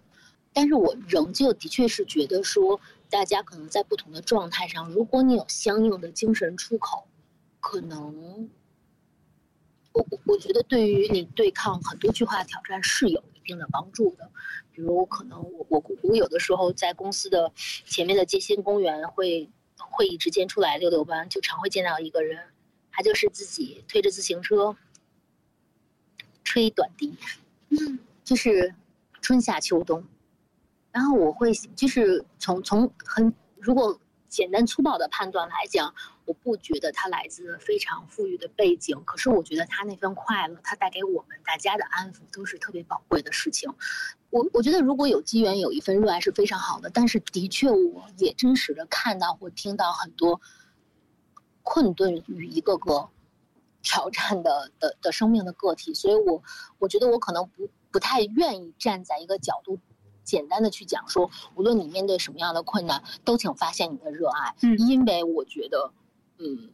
有很多苦痛和困境是我们就是不是靠想象想象出来的，所以在这点上，可能我还是比较的不自信，觉得我可以做这样的输出。嗯，对对，就会可能很容易被说站着说话不腰疼，嗯，而且你自己去描述你面临的一些困境，没这个时候没办法同比的。对对对，嗯，我我记得，因为我们支持那个春雷计划是要去去到山区的，嗯，我之前也有去到大凉山的山区里看到这些女生。我以为我是去帮他们的，但整个这个志愿者的项目之后，我觉得我也被他们非常大的震撼和感动到了。因为我以前一直以为，嗯，中在非常非常惨的山区的女孩都已经二十一世纪了，其实你十几岁因为初中毕业之后没有那个九年义务制教育了嘛，还是要回家喂猪，或者说被迫家人为了哥哥怎么怎么样，就非常现实和 ongoing 的。我以为他们其实并不知道外面的世界是怎么样的，但其实不是，他们在写的这种给那个资助的姐姐的信里面就会写说她最喜欢的书是《海底两万里》，因为可以去看到外面的世界、嗯、最喜欢的城市是巴黎，因为很浪漫，就他们已经知道这些东西了。然后他又回到一个literally 家徒四壁的地方，我们去看了之后，就你会觉得太残忍了，真的太残忍了。那这种时候，如果反而连这些书都没有，那他们是不是更不知道外面可能有一个世界呢？当时我记得我那一次去，就是最后开了五六个小时的大巴，从大凉山开出来的时候，你就看到路边那种，应该星期三、星期四的下午吧，应该是上学的时间。然后有一些小姑娘坐在路边抠一个破塑料拖鞋，就是完全是跟那个《我的天才女友》里面那种感觉是一样的，就会非常的心痛，就会想说我我我们有这么多的 privilege， 出生在一个城市里，也不说读那个什么，好歹在在一个正常的家庭里受了比较好的爱和关注，长大有有机会去学习知识和去看世界。那如果你再不去做一些什么的话，就感觉太太不应该了。所以我我的确我觉得这个问题非常 sharp， 也挺难回答的。嗯，但至少在我们每个人的能力范围内，先过好自己的生活，嗯，然后尽可能的帮助别人，嗯嗯，只能这样。对，我觉得一个是阿悠刚才讲到的，就是呃，相对教育资源匮乏区域的女童，我其实有特别大的共振，因为我曾经有一段中断了我的商业工作，全职加入了一个 N G O，、嗯、专门去帮助中国教育贫瘠地区的孩子们提升教育，嗯、然后你才会发现，在此时的的嗯，此时其实还有很多孩子，他们真的，他们面对的困顿、生活的挑战的严苛是远超过我们想象的。嗯、第二是因为我是一个母亲的身份，所以其实我一直也特别关注一个群体，叫独夫母亲。嗯，当你是一个无论是因为丧偶、离异各种原因，或者就即使是有名义上的丈夫，当你是一个真正意义上的独夫母亲的时候，很多时候那种困顿，就是这是我们身边的人群啊，是非常具化的。所以还是回到说，我会觉得的确是有很多困顿的部分。那么我我觉得，如阿悠所说，如果我们能施予一些支持是更更好的。然后，如果我们今天的分享能够点燃到大家一些关于热爱的关注，我觉得也也是我们今天去聊这一期的一个目标吧。还有一点，有一个观点我其实想跟大家分享，就是刚才 X Q 好像就是讲到了一句说我们有很多的热爱，然后他去对冲我的职场上的、嗯、呃的挑战。我觉得当然一方面简单粗暴看好像我的热爱也有帮我去消解我工作上的一些具体的情绪的这个部分，但整体来讲我自己知道说，即使面对那么多的困扰我还或挑战，我还是非常热爱我的工作的。因为我觉得这个是我的一个观点，就是我觉得不要选择一个工作，就是如果可以的话，就是最好不是说你是耗尽你自己的私人时间全去对冲它带来给你的痛苦、嗯、就是如果你的工作哪怕困难重重，但是它多少跟你的热爱和你终极希望去的地方是有些关系，那样会更不本末倒置一些吧。因为可我一直是在一个 luxury 的公司工作，其实真的我觉得诱惑好大，挑战很大。不，但对我来讲，可能就是我一直还，我觉得我是一个特别不典型的 luxury retail 的人，嗯，是因为呃、嗯，我我我选择每一份工作背后其实是有，嗯，虽然我是一个个体，但我觉得是有很大的 mission 驱动的，嗯。就是我觉得在我看来，我投身这个行业真的是希望说我有机会可以看到更多美，然后我有机会因为我自己的选择，其实跟你刚才讲的很像、嗯、就是有没有机会能够帮助到一些你从价值层面更加认同的美得以被看见、嗯、所以无论说我这个行业挑战多不多或诱惑多不多，但是、呃、我有时候觉得说我那条路径是很清楚的，就是我为什么坚持下来，所以还好还好。嗯，哦，我突然想补充一个小细节啊，就是因为我我们平安参赛也有有四十多人，我记得最早就刚有五六七个人的时候，当时第一次第一次有一次公司团建是去去去日本，嗯，然后当时我们有一个小姑娘第一次帮她办护照，然后她就说了一句非常非常轻描淡写的说一句话，说天啊，我以前从小听说海天一色、海天一线这个词，我从来不知道它是什么意思，因为就别说出国，连海都没有见过。然后、嗯、那一刻，我是觉得特别感动。虽然我们当时是一个很小很小的工作室，嗯、但是我有机会，也算创造就业。对对对，当然当然，解决一些问题，也算带着这些人一起见到更好的世界。那也许他没有到一个非常伟大的水平吧，那、嗯、也是有意义的一个事情吧。当然，嗯，希望继续能够做得更好一点，加油加油！就是刚才虽然我提了这个问题啊，就有关于说是不是我们能够坐在这里面来去讲自己的这些热爱，其实是一种 privilege， 我觉得肯定是的。但是我觉得其实呢，还有一点就是，如果你去给，不管你出于一种什么样子的物质条件吧，如果你去给自己打造一个比较独立的精神空间。啊、呃，就是我觉得读书是一个，读书肯定是一个，嗯。那其实是可以从这里一点一点开始的，那它也是一个很好的开始。所以你们觉得你们怎么样去做呢？就如果说是一些干货 tips， 然后可以让一些呃女孩子开始去慢慢的打造这样的一个空间，在就是可以帮到自己，你们觉得要怎么样去做呢？方法论行哈，我觉得第一就上手别太难，就是先找。至少乍看眼缘上是可以愿意去尝试事情，对吧？刚才我们去讲，可能热爱很多时候是从兴趣或一时激情开始的，但至少你先有这个小火苗。第二个部分的话，我觉得很多时候可能虽然最终这个热爱是一个孤旅，但是如果你有相应的伙伴的话，可能他有可能帮你更容易去度过相早期的这个挑战期。第三个部分的话，可以关注到的就是它带给你快乐的部分。嗯，因为很多很多体验，它还是这种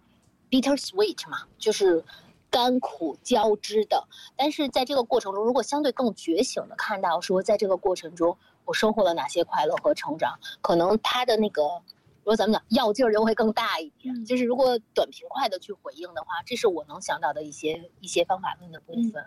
嗯，然后补充一点，因为我觉得可以，的确可以说一点点物质的东西。因为当时 Virginia Woolf 她说的是有一个 room 嘛，那 room 叫独立的空间，她可以做自己的一些时间，就自己的一些事情。但现在我们的很多爱好，它的确要么需要道具，要么需要装备，而且很多人会很很骄傲和很开心的在在。半开玩笑的炫耀说我现在就什么那个那呃差生文具多、啊、对吧，会会有这样的一种倾向。嗯，我我最近也在打网球，我在打网球这件事情，我觉得我已经完全放弃了所有的包袱，嗯、我就是在闲鱼上买了两个。初级的那个 Wilson 和 Prince 的老拍子也就几百块钱，因为我这水平它的确是不配，而且它也打不出来什么区别，但我就可以很我已经可以消解和自嘲事情了。明白。那我就就就打就蹭啊就、嗯、就练啊，直到我觉得我可以我我值得奖励自己一个更好阶段的时候，嗯、我可能才会进步，就不会像以前那样，嗯，大家会不会觉得我打好不好啊，嗯、或者东西一定要怎么样？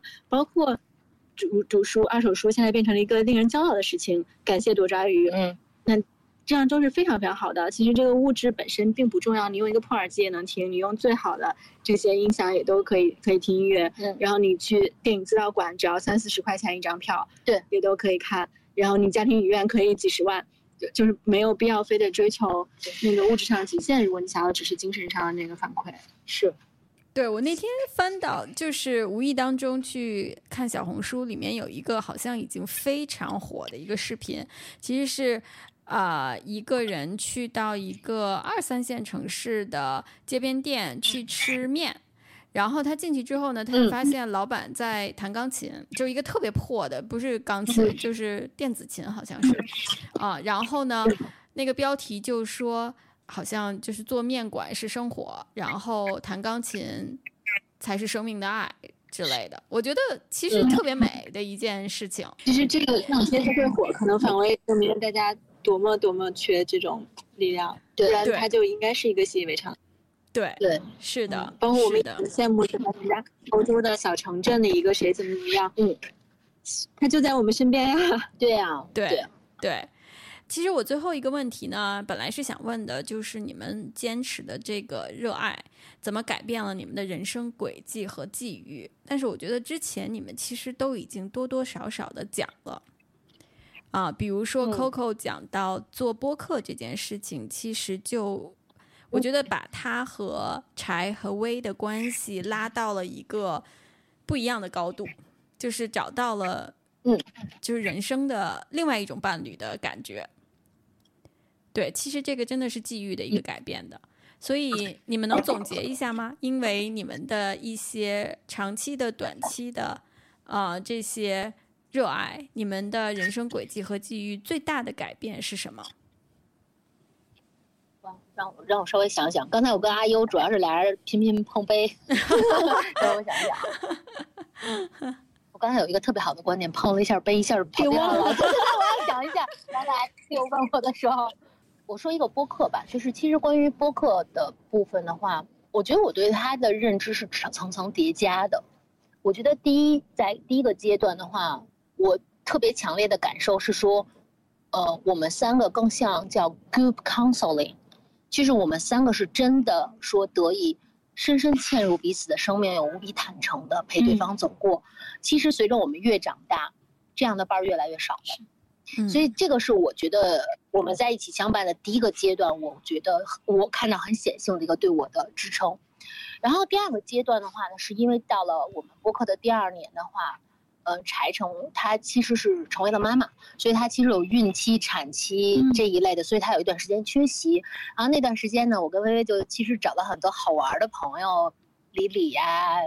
然后很多好玩的朋友，我们来一起来聊。然后那那个阶段，我其实特别觉得有意思，因为我跟薇薇的兴趣爱好特别有差，他们老笑话我说，因为我我的那个主题就是生命，那个生活与美，然后微微他可能更多的是生命啊、探索，就他更硬核。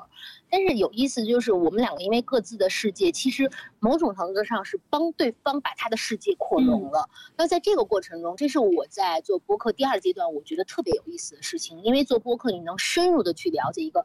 非常精彩的呃的灵魂，而且有机会你能创造出很多更美的事情，甚至你可能是不知道的。那这是第二个阶段，但是其实。我觉得今年特别有意思的我的一个看见是在于说，就是在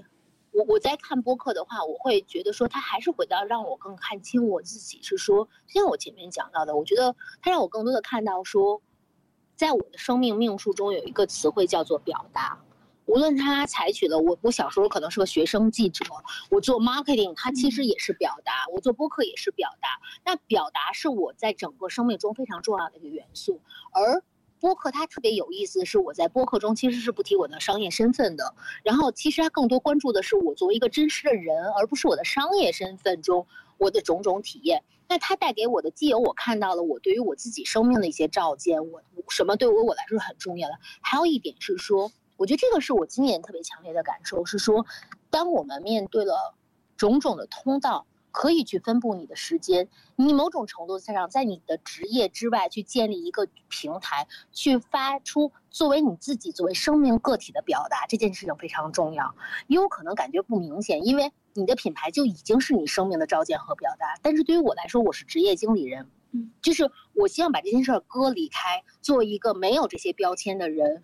我在这茫茫的世界中，我愿意花时间给到谁，我愿意输出什么样的观点，留下怎样的印记，扩散怎样的涟漪。那我觉得这个是今年反而我特别喜欢的一个部分，这个算是我的，就是我们只拆一个热爱，对于我其实很大的帮助，我觉得在这个部分吧。嗯，我你刚才最后说那句话让我特别大的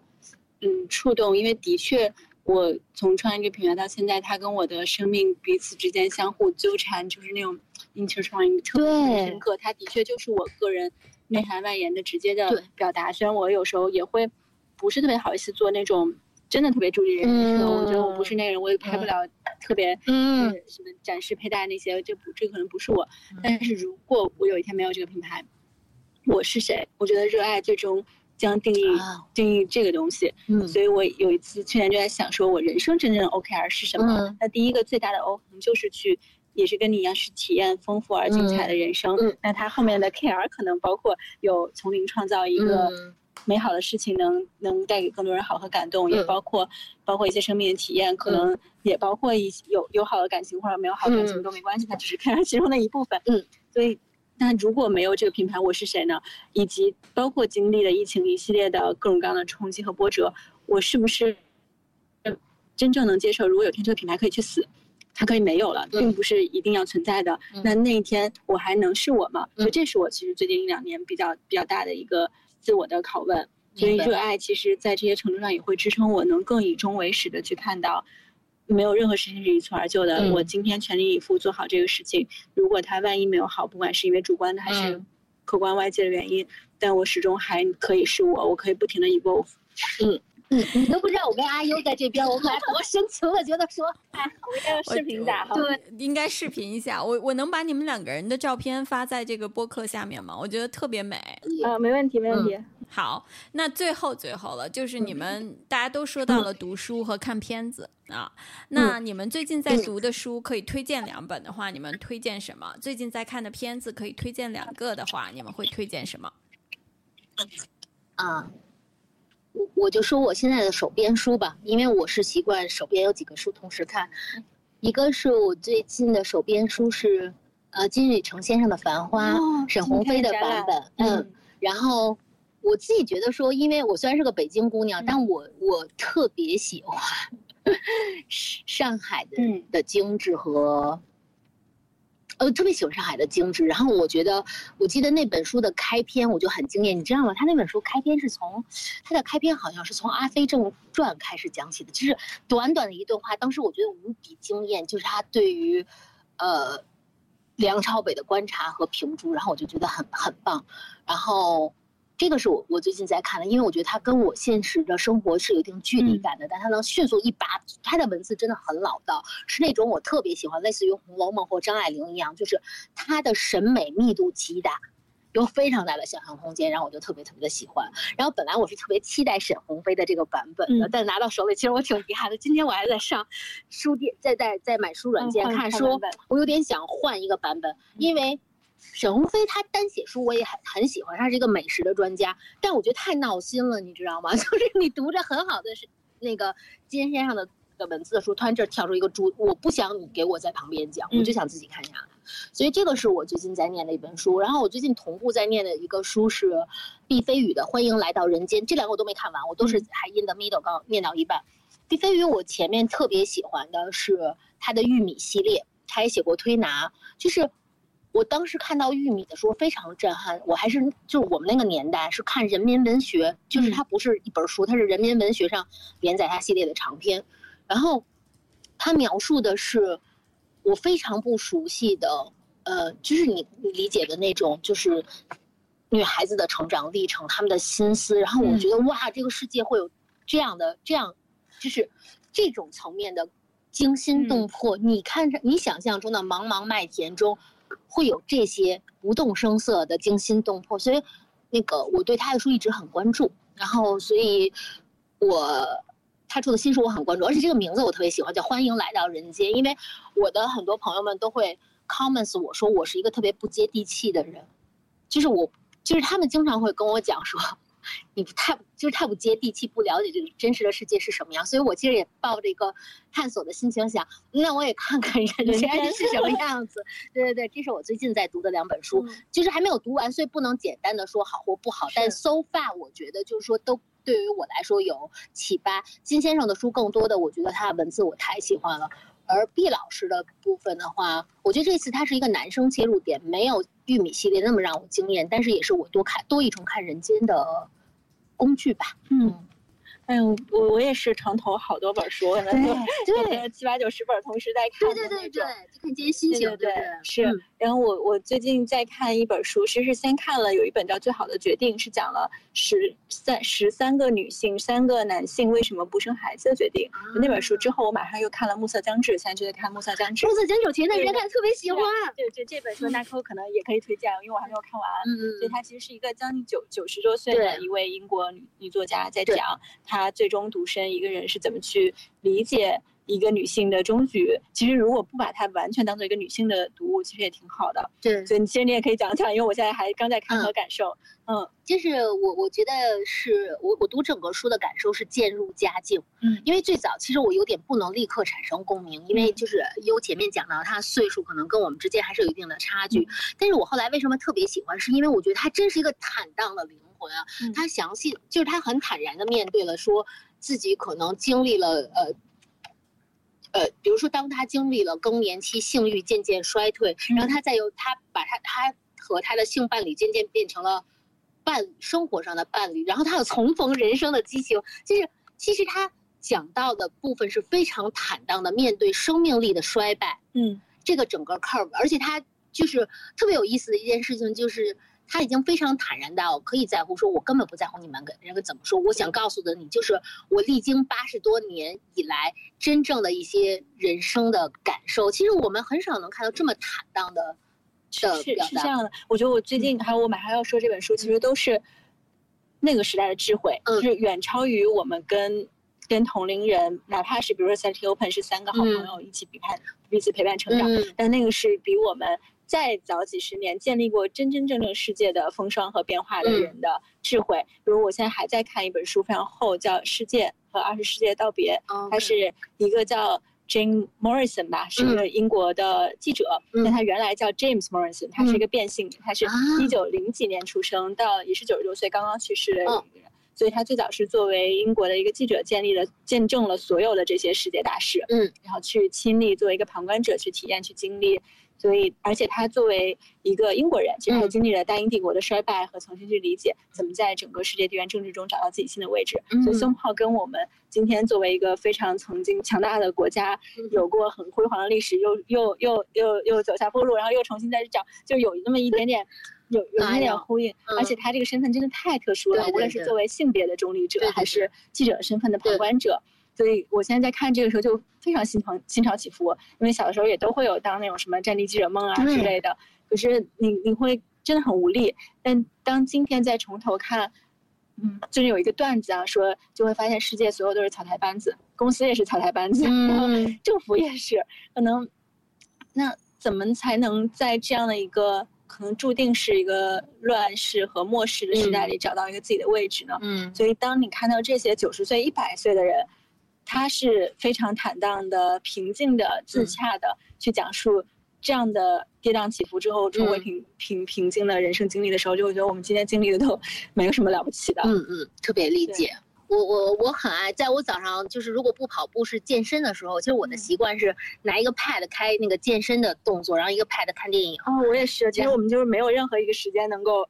不接受任何信息，对不对？对对，好不容易去听完这个 podcast。然后我我其实呃一直会陪伴我的一个电影就是 And Just Like That， 就是《欲望都市》的续集。我其实知道说他好像在他已经做到第二季的第二季第九集刚放出来。Sarah Jessica Parker 去看，嗯，我对他最早看的动力就是他的确是对于我来说是最早开启我对于时尚 luxury 就 global 时尚 luxury 的这样的一个引路人，嗯，他的豆瓣的评分非常的低，然后大家有无数的吐槽就在讲就各种，但是可能恰恰是因为我是被他孕育，而且我的生命阶段现在是大概他们是在讲很多年近六十的女生，嗯，他们仍旧对就是这个，嗯，就是他们热烈的爱，但是呃，面对了很多生活的挑战，是远复杂于他们作为单身独立女性的精彩和drama的。但我可能恰恰是因为自己的生命阶段在这里，我能理解，呃，这背后的很多妥协和坚持。所以我我在看这个片子的时候，会有觉得会有很多安抚和力量。所以这个是我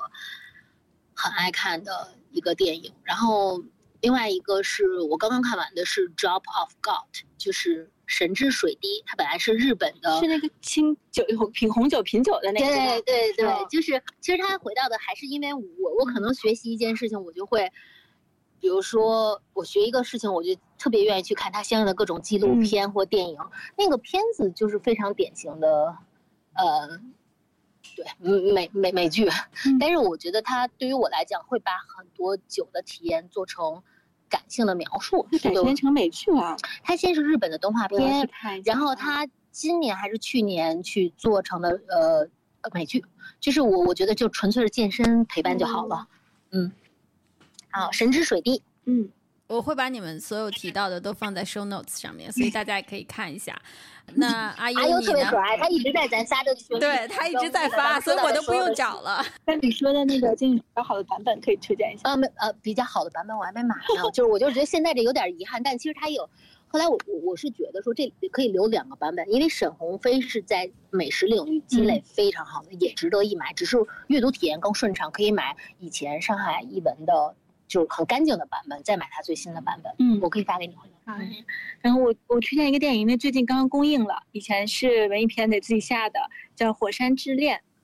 这两天、嗯、这两天在上映，可以看。嗯，它讲的是两个科学家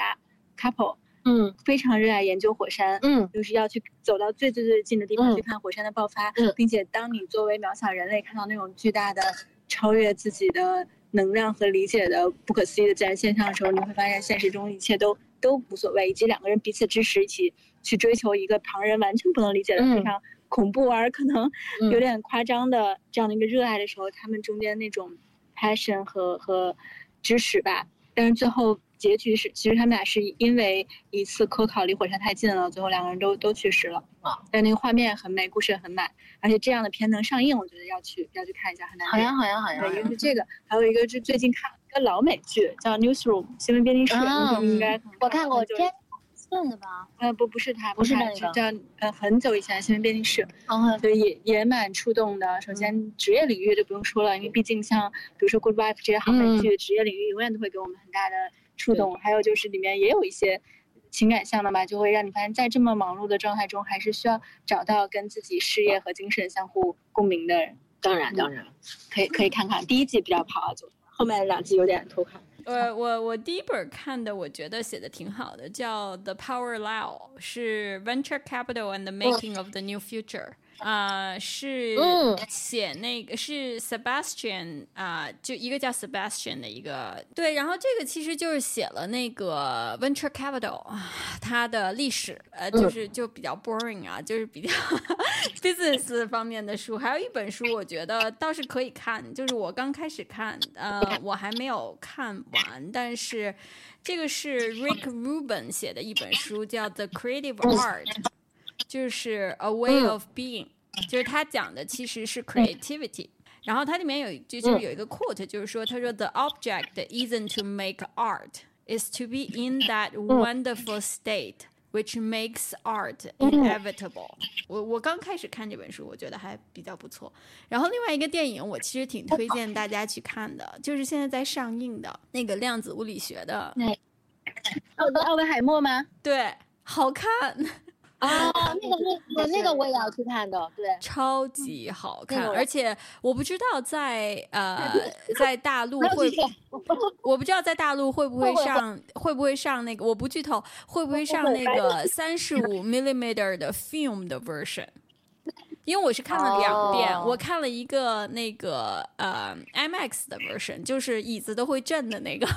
然后我还看了一个我还看了一个就是一个 三十五毫米 film 的 version， 这个在香港你是可以去找时间去看的，就是它会有不就是会穿插一些去播的。然后那个 film 的 version 呢，就因为它是用 film 来展现出来嘛，就非常非常非常的文艺，就是他能够把一部这种传记片片拍得非常文艺。我觉得 Christopher Nolan 是我特别特别特别喜欢的一个啊，对，特别特别喜欢的一个导演，和这本这个其实是他自己写的，就是我觉得我觉得就挺牛的，因为其实有一本书就是这个人的传记，然后就特别的晦涩难读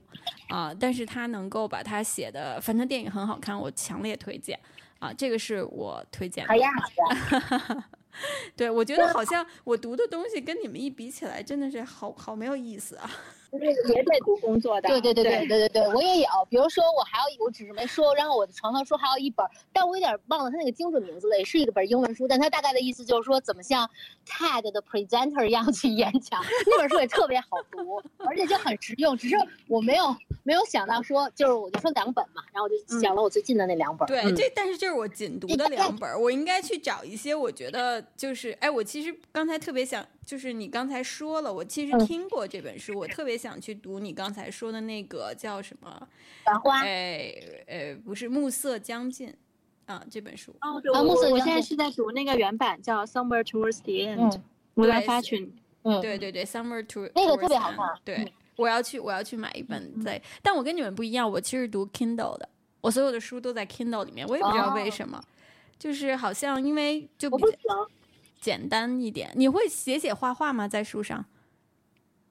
哦，我会，我会，对，我会。就是、oh. 我，我有的朋友告诉我说，他们喜欢用 Kindle 是因为 Kindle 能有 note 嘛。嗯、但因为我是那个特别 old fashion 的，我是这样的，就是如果这本书太好，我就是会在封页上就是我会有不同颜色的计时贴，嗯，然后这个红色的代表我超喜欢哈哈句子，绿色代表说哦这个 opinion 好好就是，但是这个是我说我一读就知道它好好值得我读，但一般来讲我比较喜欢就是折角画，拿那个彩色铅笔去画线。Oh. 所以我的书其实就当我给多抓鱼的时候我会很小心，就是就, 就因为它有很多你自己的烙印在。我其实最喜欢买这种有痕迹书，哎，我也有。你知道有一次我买了一本书叫做，就是有一个女生，她是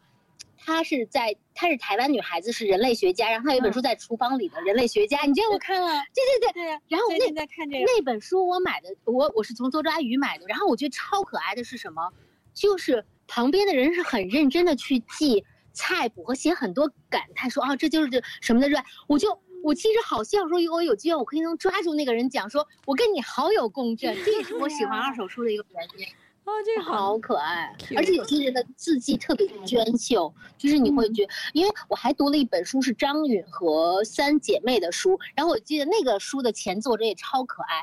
他就是很认真的，就是当讲到一段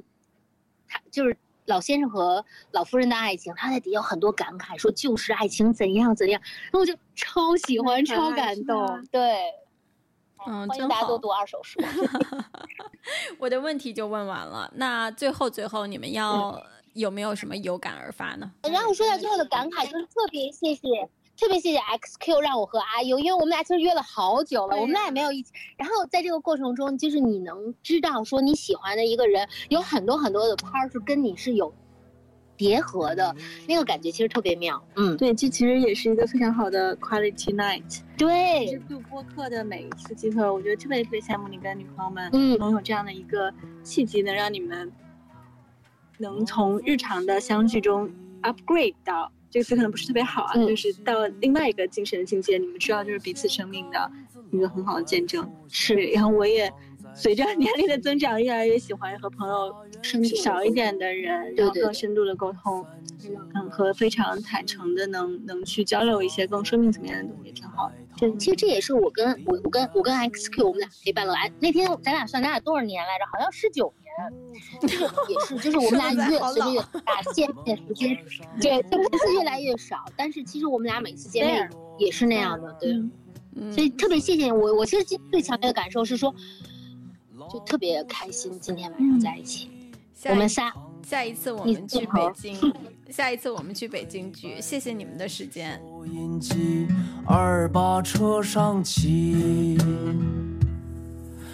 零零碎碎的记忆都在胡同里，落花流水春也去，时光荏苒岁月里，无边情不移，昨夜梦中归故居。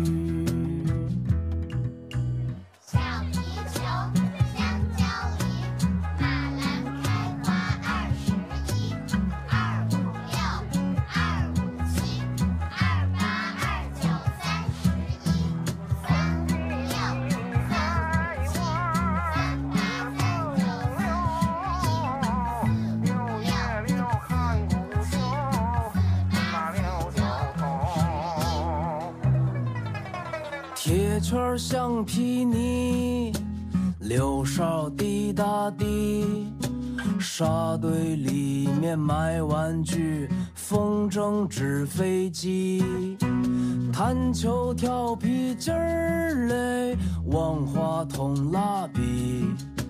拍纸片儿来捉迷藏，老鹰捉小鸡，零零碎碎的记忆都在胡同里，落花流水春也去，时光荏苒岁月里，无边情不移，昨夜梦中归故居，零零碎碎的记忆都在胡同里，落花流水春也去，时光荏苒岁月里，无边情不移，